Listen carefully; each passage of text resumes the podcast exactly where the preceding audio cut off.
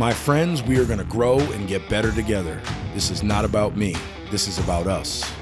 Welcome to Win Today with Johnny Martin. Hello, my friends. Hello. Welcome back to another episode of Win Today with your boy, Johnny Martin. Hope uh, this episode finds you and yours doing well as you work to tackle another week to maximize your talent, strengths, and gifts. Fill the pages of your book with all the shit uh, that makes your heart pump a little faster, makes you smile, and makes you want to get up and tackle the day. I know that I'm trying to do it right alongside you all. Today, I want to talk to you a little bit about uh, a subject that I think is difficult for all of us, but I think there's so much value in it for our own growth um, and to solidify real, lasting, and strong relationships with other people. Uh, and that is embracing and intentionally looking for difficult conversations. I think if you're anything like me or most people, uh, for most of our lives and throughout our daily interactions, it's not real comfortable to have difficult conversations. It's even less comfortable to intentionally have difficult conversations. I want to make sure that we make a very clear distinction here between difficult conversations and being difficult in conversations. There's a huge difference between intentionally being an antagonist or engaging in conflict for the sake of just being a prick. That's not what I'm talking about. I'm talking about intentionally engaging in difficult conversations because A, you know it will help you grow. B, you are prepared for the fact that you might be told some things about yourself from somebody that you value, trust, and love that you really don't want to hear. And C, you have a chance to work on your transparency and honesty in sharing the truth with other people that you love and respect. So remember, there's a huge difference between being difficult in conversations and engaging, intentionally engaging in difficult conversations for the sake of growth and change. So I want to make sure that I stress the difference between the two. This is absolutely not an encouragement to be difficult in conversations. I want to challenge you this week and in the weeks ahead to seek out people that you trust and value for honest, constructive criticism that will aid in your growth and development.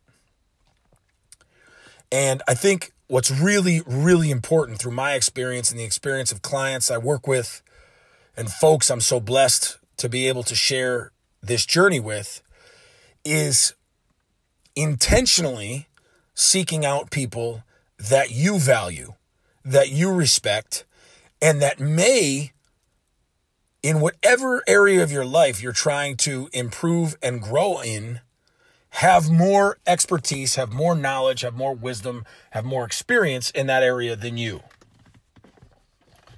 And ask them to set some time aside and to talk with you about your growth and development in that particular area. I think one of the things that has helped me a ton and that I suggest to my clients is create a list of questions relative to your growth and honest feedback that you're going to get from this other person that you think will aid in your journey. Whatever those questions might be for you, whatever those challenges might be for you, write down a list of questions or concerns that you know you will get honest, straightforward, from the heart feedback from that particular person or people. In these situations, we want to avoid those people in our lives that we know are wonderful people and great people, but they typically always tell us what we want to hear. There is no growth that comes from being told how great you are all the time. There is also no growth from being told how shitty you are all the time. So it's awesome to have those hype men and hype women in your life that pick you up, lift you up, uh, put you on a pedestal. But what can, what that can do to us sometimes is give us a false sense of how much we're really progressing and growing. So start to identify the people in your life that you know are going to keep it real with you. The biggest challenge you'll find in these conversations is not going to come from the other person. Because when you give somebody permission to take the training wheels off and to cut loose in a way that is respectful but real, the hardest part is being able to digest not the first thing that that person shares with you, but everything else they say after that. Because as people, once we hear that first thing that hurts our ego, that attacks our insecurities, that goes after how we view ourselves as men or women, then oftentimes everything else they say after that is white noise. So, what I would highly encourage you to do is build a safeguard in there when you have this conversation this week with that person that you value and trust. Build a safeguard in there so that you know, and you can also share with the other person listen, I understand because I'm human, because I am flawed by nature, because I am not used to engaging in these types of conversations. I am pretty sure that after you share that first thing with me, that is going to be that gut punch, even though I'm asking for it. I'm pretty sure it's going to take me a minute or two to digest that. So you don't want to get hit with a barrage of all of the things that this person views you need to work on. You want to be able to digest one thing at a time. So, one of the things that can really help with that is by telling the person, I am coming to you for advice. I am coming to you because I want to grow and get better. Part of that growth is me intentionally engaging in difficult conversations with people that I value, love, and trust. I am asking you to think about the one thing in this area that I'm telling you that I want to work on because I value you, I trust you, you have more experience in this area than I do. I am asking you if you wouldn't mind to think about one thing, just one thing that you identify as my greatest area of weakness. I want you to share with me what you think that area of weakness is and why you think it is so that we can have a dialogue that helps me grow and get better. If you create a scenario, excuse me, if you create a scenario where you tell a person, Hey, I need you to cut loose and let me have it. Be careful what you wish for. You have to be responsible for setting up the parameters of this discussion so that they lead to your growth and development. But you also have to be willing to take that initial gut punch and sit in it for a while.